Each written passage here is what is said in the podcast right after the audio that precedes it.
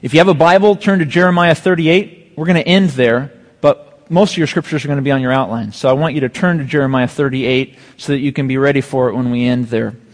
And if you have a Pew Bible, it's going to be on page uh, 419. Uh, four, I think 420, actually. Page 420. The title of this message is Responding to Suffering Strangers. Responding to Suffering Strangers. It's kind of a strange title. But I want to ask you a question for you to grapple with internally, and that is this How did you respond to the testimony that you just heard this morning? How did you respond to hearing Fred's testimony? Some of you here know Fred and Linda personally, and so your response might be different than someone who does not know them. Of course, they've been gone over a decade now, so many people in this audience do not know uh, Fred. He's a stranger to you. How did you respond? How did you feel when you heard this testimony of going through deep suffering and pain through uh, the cancer of the bladder to the experience of receiving the prayers of the saints and the grace of God and in bringing healing to his body. Did you respond with joy? Joy, because you, maybe you know Fred and you know Linda and you know what they went through and, and you're so happy for their healing. Maybe you prayed for them and, you committed them to, to your, your prayers and, and, you had them on your mind throughout a number of the, the, the last number of months and you had been focused on praying for them and you here today are experiencing joy hearing the news that Fred has come through such a difficult ordeal. Or do you react to the testimony a little bit differently? Do you react with a, t- a tinge of guilt? Seeing him up here and realizing, oh my goodness, I didn't pray as much as I ought to have. Uh, I, am so glad that he's healed, but oh, I, I remember them going through this, and yet, and I and I, I had in mind to pray for them, but mm, you know, life gets in the way and there's so many needs out there and, and I just, I see them today and I'm happy for them, but I feel a little guilty because I wasn't very participatory in this process through prayer. Or for some of you, and, and this is hard to admit, but I think it's true of some of us, particularly when we have no relationship with the person who speaks in front of us, do you feel a bit indifferent? when you hear a testimony from a stranger. I don't know you. Um, I have neither joy nor guilt. You're a stranger to me. Uh, I just don't know you. So I'm glad you're here, but uh, we don't have any connection. Those who react with indifference often don't want to admit it publicly. That would be rude. Nevertheless, an apathetic sentiment within us can often be very real. And that same feeling of indifference can wash over us each and every time someone we do not know comes before us in the church, usually a missionary or, a, or an old friend of the church, and bears testimony of what God has done. Many times we just kind of, okay, you know, let's, is there something else going on? Let's get to the message maybe, or let's get back to the singing some of us might have a feeling of indifference or just kind of distance, like, I, I don't know, I don't know you. But the internal rationale in our minds, the internal rationale that says, I don't know you, therefore this doesn't interest me very much, that rationale is an excuse found nowhere in the Word of God. In fact, our response to the plight of strangers who suffer is something that we are very much held accountable for according to the Word of God. We needn't turn much further than a place like Matthew 25. Matthew 25, in verse uh, 32 and following, Jesus speaks directly to the issue of responding to a stranger who's gone through suffering.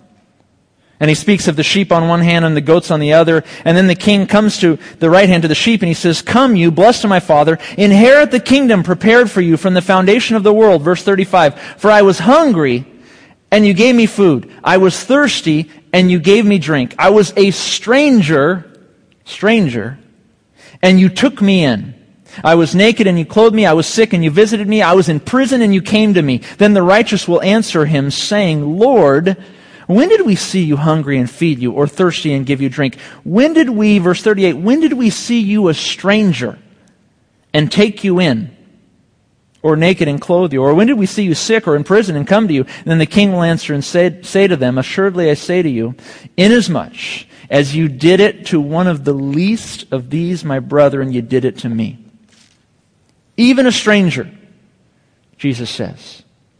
Mindful and aware of a stranger's suffering, Jesus says, You're responsible for it. You're responsible for it.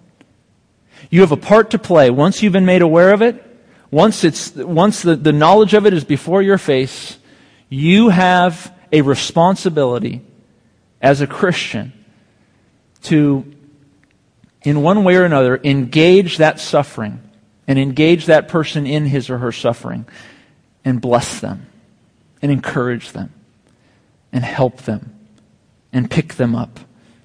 Also on your outline, Hebrews 13, 1 through 3. It's interesting how the author uh, uh, begins to word this. He first of all speaks of brotherly love. Let brotherly love continue. Verse 2, don't forget to entertain strangers, for by so doing some have unwittingly entertained angels. And then he gets to verse 3, remember the prisoners as if chained with them those who are mistreated, since you yourselves are in the body also. There's a progression. There's a, there's a brotherly love, people that you, that you know that you're in, in, in relationship with, brothers and sisters. And then there's a stranger kind of relationship. Even when you don't know them, you have a responsibility to them, to, to in, their, in that case of Hebrews chapter 13 verse 2, to entertain them, but also to bless them because he goes on to verse 3 and says, and those who are chained, those who are imprisoned, those who are persecuted, those who are suffering, you're in the body with them, the author of Hebrews says. You're in the body of Christ, and so are they. And as such, you have a responsibility to them. I, uh, I came back from vacation this last uh, week, uh, not knowing what I wanted to preach on. I, I knew that we were eventually going to get back into Luke, and we will. We're going to go back to the Gospel of Luke now that we finished our previous series on um, the rest of life resurrected. Uh, and now we're about to enter back into the Gospel of Luke, but before we did, I knew I wanted to kind of have some intermediary uh, messages.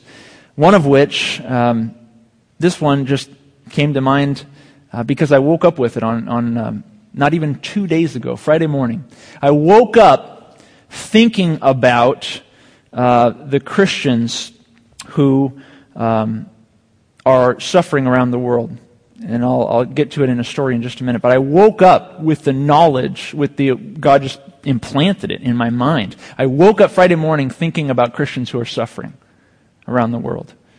And no, no joke, I get in my car, I'm driving to church, to the office in the morning on Friday, and as I'm driving, I get a, a ding on my phone. I, I, have certain notifications from certain periodicals that I, that I read and trust, and, and every once in a while it'll, it'll send me a, a, peri- a, an article to read. And the first article of the, the day that pinged my phone, I look at it and it says, How can American pastors make their churches aware of suffering Christians around the world. That was the title of the article. So I thought, okay, Lord, I think I know what I'm preaching on now. I want to share with you three, three stories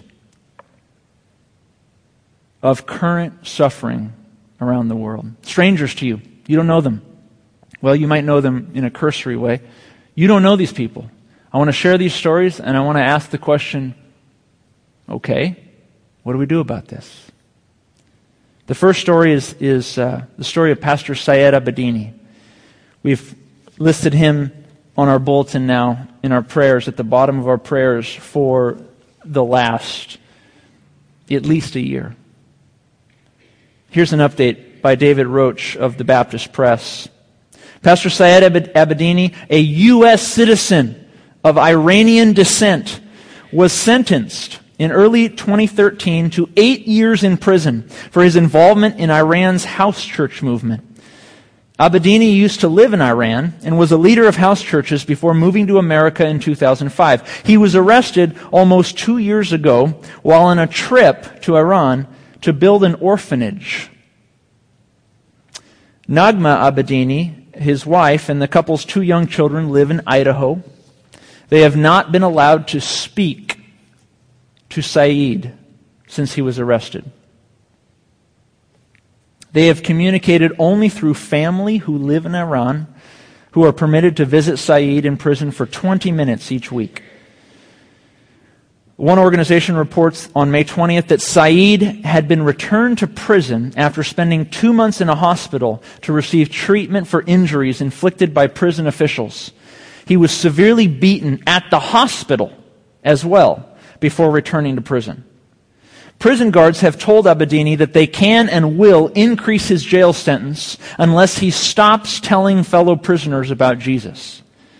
His wife uh, his wife reports. Some said that former Muslim prisoners who placed their faith in Jesus Christ through Saeed's witness have already received extended sentences. Saeed has been witnessing in the jail, and those who have converted have had their sentences increased. Still, Saeed feels compelled to keep sharing the gospel. He writes, this is via family and then back to the States. Because I want to serve God, I see all these difficulties as golden opportunities and great doors to serve. There, the, there are empty containers who are thirsty for a taste of the living water, and we can quench their thirst by giving them Jesus Christ. That was what he wrote in a letter from prison late last year.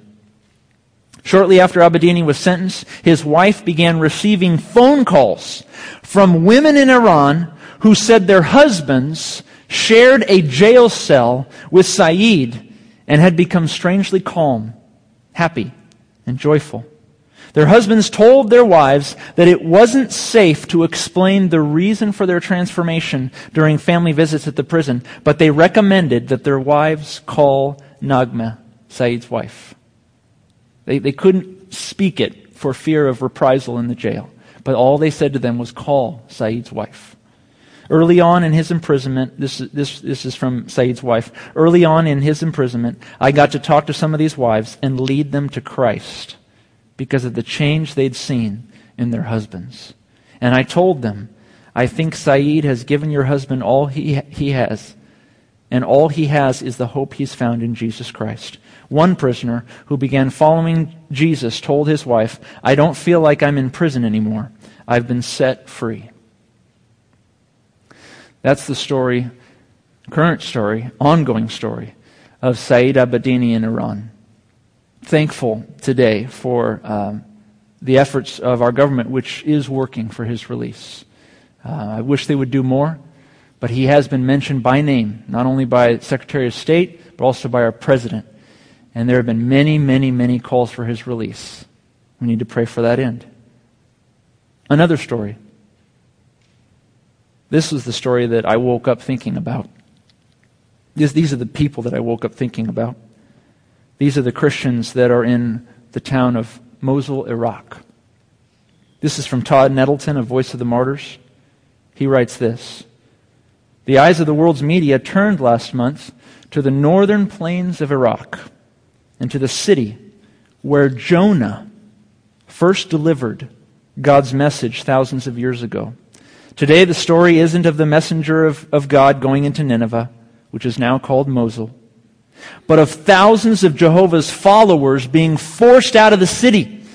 The alternatives given to the Christians by the Islamic State, ISIS, if they don't leave Mosul, are subjugation to Islam, uh, or being forced to follow a different God, Allah, or they will be killed. Those Christians that fled the city, it is reported that the last 200 Christian families left prior to the IS imposed deadline on July 19th. This was just two weeks ago, friends. They left behind all of their possessions as demanded by ISIS. Many of those that tried to carry more than the clothes on their backs were robbed at IS checkpoints on their way out of the city. There has been an, a, a, an exodus of thousands of Christians from the former biblical town of Nineveh, now Mosul in Iraq. And they've been pushed out by this radical extremist Islamic group, ISIS. And on their way out, by the way, not only are they not allowed to carry anything, just the clothes on their back. But if they come forward with any jewelry on them, the jewelry is confiscated. And if they can't take the jewelry off their fingers, they're cutting their ring fingers off. The cross of the cathedral of uh, the cross of the cathedral in Mosul was pulled down and replaced by loudspeakers to broadcast the Islamic call to prayer. Voice of the Martyrs reports, quote, a few Christians remain in Mosul, including some elderly and infirmed who were not able to leave. In many cases, Christians are being shielded by other Muslim neighbors. There are credible, credible reports that some have been compelled by ISIS to convert to Islam by reciting the Islamic Declaration of Faith before a Sharia court. They were, they were given a bunch of options, the Christians in Mosul. They were given the option to convert, to pay a tax, to leave, or to face death. But not all Christians were given all these options. In fact, some Christians only had two options. Voice of the Martyrs says there's another group of Christians that were born into Muslim families, but have consciously made the choice to reject Islam and follow Jesus. It is important, they write, for American Christians to understand that these Christians do not have a choice to pay a tax or flee. These converts in the eyes of ISIS, are apostates. And ISIS fighters would give these believers only two choices return to Islam or be killed. Voice of the Martyrs is ministering to all Christians in the area. Already we are caring, for 2,000 displaced Christians who have fled Mosul.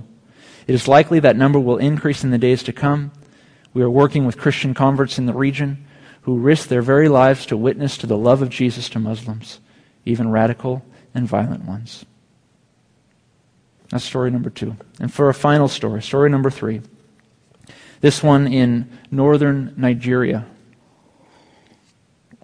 All of these stories happening right now as we speak. Northern Nigeria, dozens of Christians in the village of Attagara, Nigeria, were killed in two separate attacks carried out by Boko Haram you may know that name, Boko Haram. The news reports have been uh, have featured them a number of months ago, a couple months ago.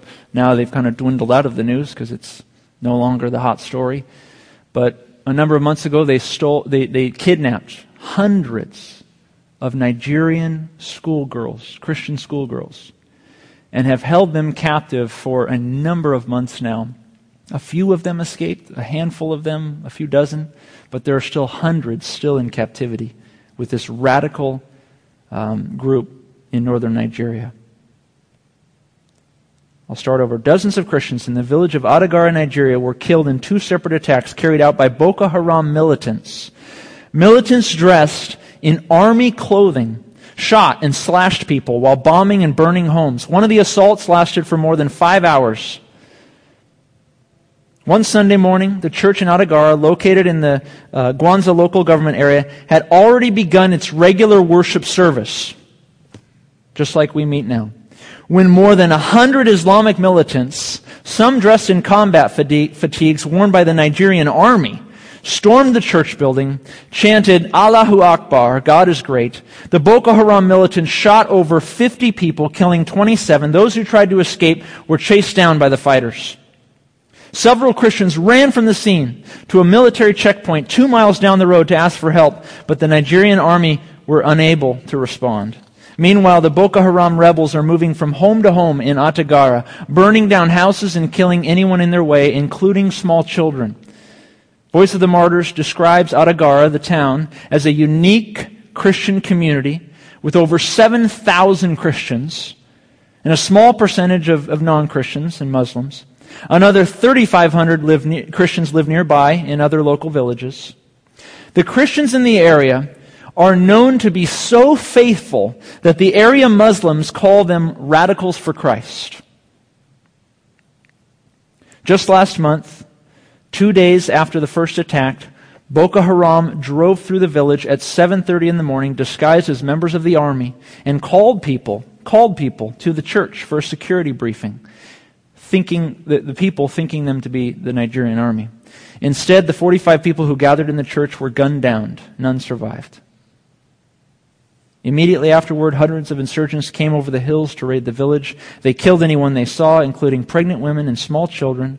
One witness saw a group of about 30 women and children being rounded up. As the women tried to shelter the children, the insurgents demanded the children come forward, and 17 boys were slaughtered. The insurgents raided local villages, reducing them to ashes. Churches were bombed. Explosive devices were set to Christian homes and public buildings. Dozens of Christians were killed as they tried to escape. The attacks have lasted up to five hours. Afterwards, it's uncertain how many people have been killed and how many have been kidnapped.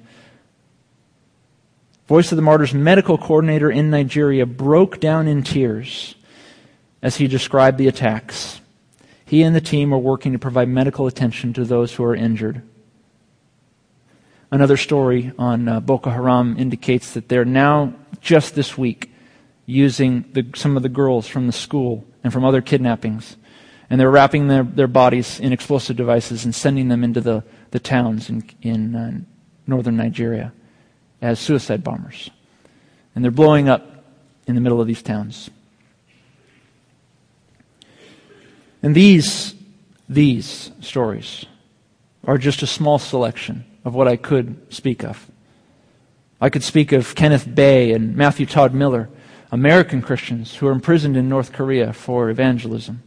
I could speak of Asia Bibi, also in our bulletin, still imprisoned in Pakistan. Her crime, drinking from the w- wrong water fountain because she was a Christian. And the villagers, the Muslim villagers in, the, in that town, considered that to be the Muslim drinking fountain. So they dragged her behind a mule for miles and stoned her and she barely survived and has been in prison ever since.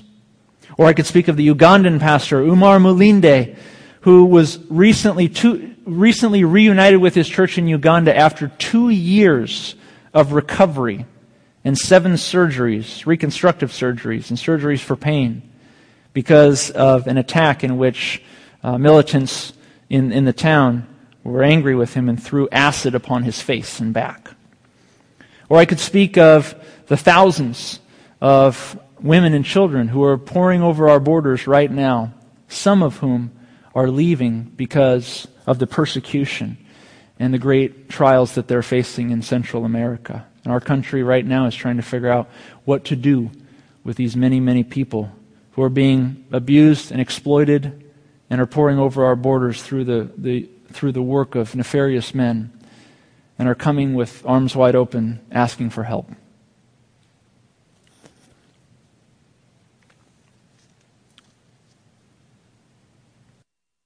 I took some time to speak of these stories. You may wonder why we would go to such length to, to speak of them, but uh, this last week, um, one of my mother-in-law's friends uh, was asking her, "How come, how come Christian churches aren't speaking of what's happening to the Christians in Iraq?" And I didn't have an answer when we when we discussed that as a family. We haven't been. There, there are times in which, uh, there are big gaps in which we forget what's happening around the world. And we've had such a gap recently. And that gap needs to be closed now. There are things happening in our world right now that, friends, you need to be aware of. Not just on your favorite news website. Not just so that you can look at the story and think, oh, well, here's the political solution. No. You need to be aware of some of these stories because Jesus has said that you have a responsibility to strangers who suffer. You have a responsibility. It's laid out in the, in the Word of God. We have a responsibility to those who suffer around the world, particularly to those who suffer as Christians for the name of Christ. And of course, none of this is, is surprising We know it's coming. 1 Peter 4:12 Beloved, don't think it's strange concerning the fiery trial which is to try you, as though some strange thing is happening. No way. We know it's coming, friends. Persecution and suffering are, are coming. Hebrews 11 speaks of the various things that in the past Christians dealt with in suffering, and it will go on into the future. Torture, verse 35 at the bottom of your outline. Still others had trial of mocking, scourgings, chains, imprisonment, stones, sawn in two, tempted, slain with the sword, wandered about in sheepskins and goatskins, destitute, afflicted, tormented, of whom the world was not worthy. They wandered in deserts and mountains, in dens and caves. Caves. I, I read uh, stories of the Boko Haram uh, militants who chase the Christians into the caves in which they're hiding. This is happening now, not just 2,000 years ago.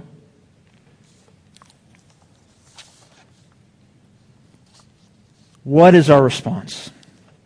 With awareness comes responsibility. We know that from, from Jesus' words. Okay, you're thinking. Okay, this touches my heart. The Spirit is convicting me that I can't remain indifferent. I can't remain indifferent when I hear the plight of Christians who suffer. Nor can I just wallow in guilt. Oh, I, I should have, I should have, I, but I didn't. No. There needs to be a response of the community of Christians around the world, particularly in places where the suffering is not happening. At least not to this degree. What can we do? The Word of God gives us some advice on that. I want to go through it quickly. What can I do for Christian strangers who suffer the first, pray for them. Write that down in the back of your outline. Pray for them with weeping and with suffering. Romans 12:15 says, "Weep with those who weep." 1 Corinthians 12, "If one member suffers, all the members suffer with it." Don't underestimate the power of prayer. James says, "The prayer of a righteous man or woman availeth much." It's successful, James says. It's efficacious. Don't assume that prayer doesn't matter.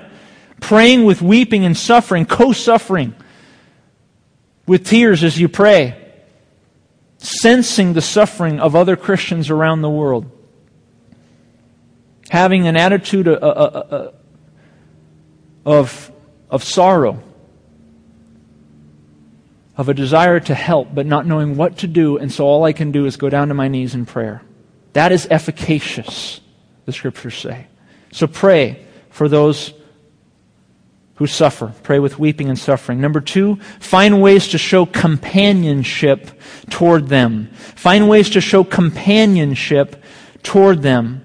I direct your attention particularly to verse 33 of Hebrews 10 on your outline, in which it says, Partly you were made a spectacle, both of reproaches and tribulations, and partly while you became companions of those who were so treated. The author of Hebrews is saying you're going to be blessed insofar as you come alongside and show companionship to those who are suffering. You endured a great struggle with suffering. He goes on to talk about a reward that will come as a result of your companionship that you show them. You might be asking, how can I show companionship to Saeed Abedini in Iran? He's in an Iranian prison. How do I be a companion to him? Neil, how, do, how am I a companion to Christians exiting former Nineveh, Mosul, Iraq, thou- by the thousands, how can I be a companion to them? I'm not there. There are ways, actually, to be a companion to them. The first is you can write them a letter. You absolutely can. In fact, Voice of the Martyrs, if you go to persecution.com, um, many other organizations as well, but they actually have avenues through which you can do it online, and they will deliver the message themselves to the prison and do their best efforts to ensure that it gets to Pastor Saeed. You can write letters. You can do it through email, for that matter. You can even visit them if possible, particularly those who are more local to your uh, area and region. You know, we think locally here. Uh, I, I, we saw the story in uh, nearby Murrieta uh, where the uh, the illegals who had come over the border, most of whom were women and children, and who were flown from Texas into California. They got on a bus, they drove into Murrieta, and they drove into signs of people who were chanting for them to go home. Signs up saying, leave. And the vast majority were women and children on the bus. There weren't really any men. Um, the signs that were held up in that town was, was leave. Go home.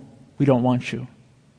These are people who are persecuted, who are suffering.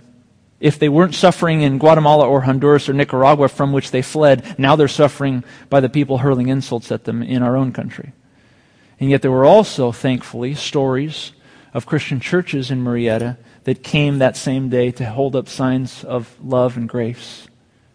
Maybe they didn't agree with them coming in politically. Maybe they thought that politically speaking, we should toughen up our laws, but nevertheless, they saw a, a higher, a higher view of things. And they realized that, wait a minute, these are women and children who have been exploited and who have suffered. So we're going to at least show them some love and grace. You can visit them. It's interesting how Paul speaks of the household of Onesiphorus in 2 Timothy 1. Read this with me. The Lord grant mercy to the household of Onesiphorus, for he often refreshed me and was not ashamed of my chain. When he arrived in Rome, he sought me out very zealously, and he found me. The Lord grant to him that he may find mercy from the Lord in that day. And you know very well how many ways he ministered to me at Ephesus. Here Paul is, is extolling the virtue of a household of people, Onesiphorus and his house, that sought Paul out and said, We're here to help you. We're going to find you, and we're going to bless you.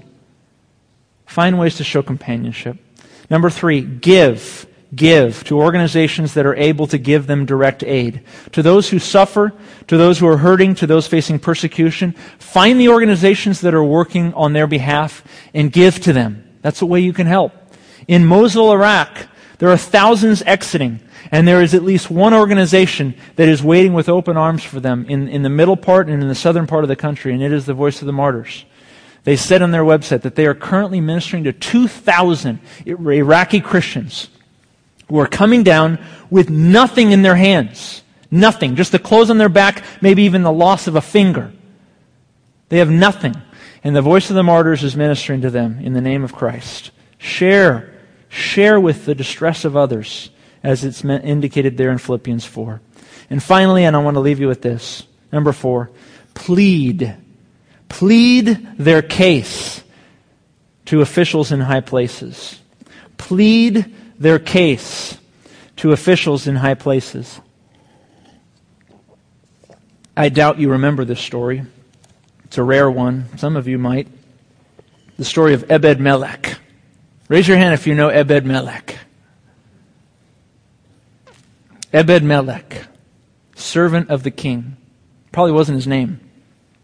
It was probably just an official title. He was really very much a servant. Uh, not so much an, an, honored or distinguished position, but rather a very lowly, like service oriented position. Ebed Melech was an Ethiopian who served under King Zedekiah of Israel. He served around the time of 586 BC during a time in which from the north, interestingly enough, Assyria, uh, excuse me, Babylon was coming down from the north and entering into Jerusalem, about to ransack the city, burn down the temple, and take all the Jews away to Babylon. And Ebed Melech was the servant of King Zedekiah, who was not the wisest of kings. Zedekiah also was in correspondence with a, a prophet named Jeremiah. And Jeremiah and Zedekiah had a tenuous relationship. Zedekiah would often send Jeremiah to, to, to, jail, to prison, because he didn't like what Jeremiah had to say. You see, Jeremiah was one of the only prophets who was speaking the word of God to the king. Jeremiah was speaking the truth. And Zedekiah, the king of Israel, did not want to hear that his kingdom was about to be ransacked by Babylon. And so Zedekiah and Jeremiah were, were at odds with one another, and Zedekiah would often throw him in prison.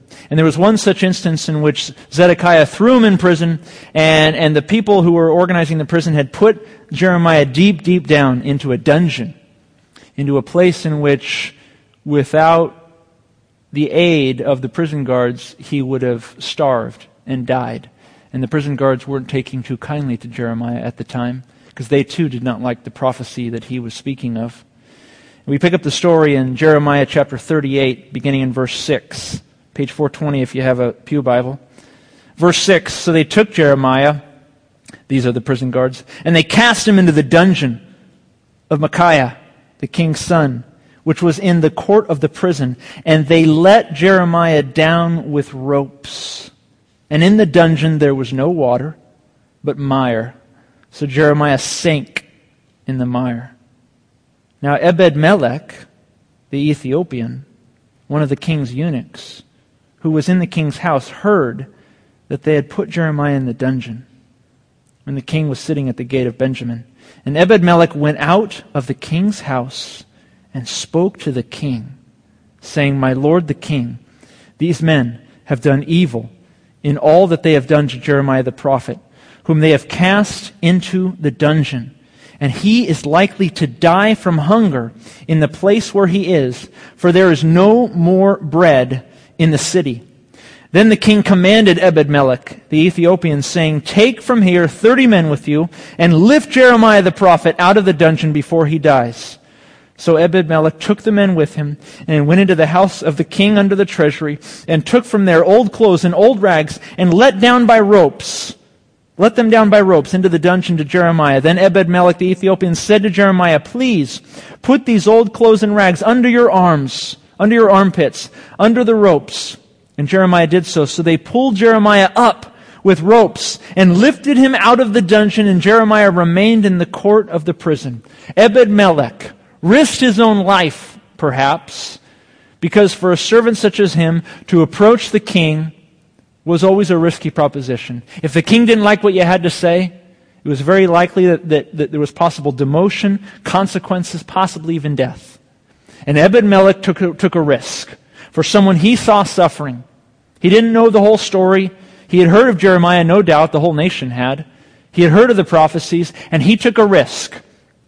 A stranger, Jeremiah the prophet, they didn't know each other. But Ebed Melech went on Jeremiah's behalf to the king and said, I think this man needs to live. May I please get him out of his suffering? And the king granted it. And Jeremiah was lifted up out of that dungeon and continued on for a time because of Ebed Melech and his faithfulness. And then we pick up the story in Jeremiah 39, verse 15. Look what happens in response. Meanwhile, chapter 39, verse 15. Meanwhile, the word of the Lord had come to Jeremiah while he was shut up in the court of the prison, saying this. This is from the, this is from the Lord. Go and speak to Ebed Melech, the Ethiopian, saying, Thus says the Lord of hosts, the God of Israel, Behold, I will bring my words upon this city, Jerusalem, for adversity and not for good, and they shall be performed in that day before you. But I will deliver you in that day, says the Lord. And you, Ebed-Melech, shall not be given into the hand of the men of whom you are afraid, for I will surely deliver you, and you shall not fall by the sword, but your life shall be as a prize to you, because you have put your trust in me, says the Lord.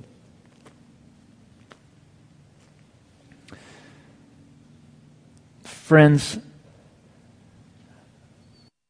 we have a responsibility to minister to those who are suffering around the world, even those you do not know, even strangers.